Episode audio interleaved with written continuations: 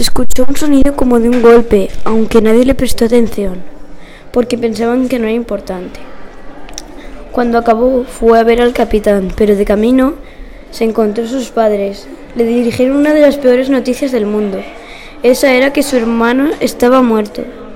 Ellos habían encontrado el cadáver en el baño del cuarto. Los padres ya habían llamado al capitán por el suceso. Jane estaba muy nerviosa por el sucedido. Dos personas se enteraron del cadáver y empezaron a investigar. Los padres le explicaron que lo encontraron vestido con camiseta, pantalones, unas gafas, sus sandalias y una gorra. Él se estaba duchando con la ventana abierta. No tenía ningún rasguño ni moratones y tampoco sangre.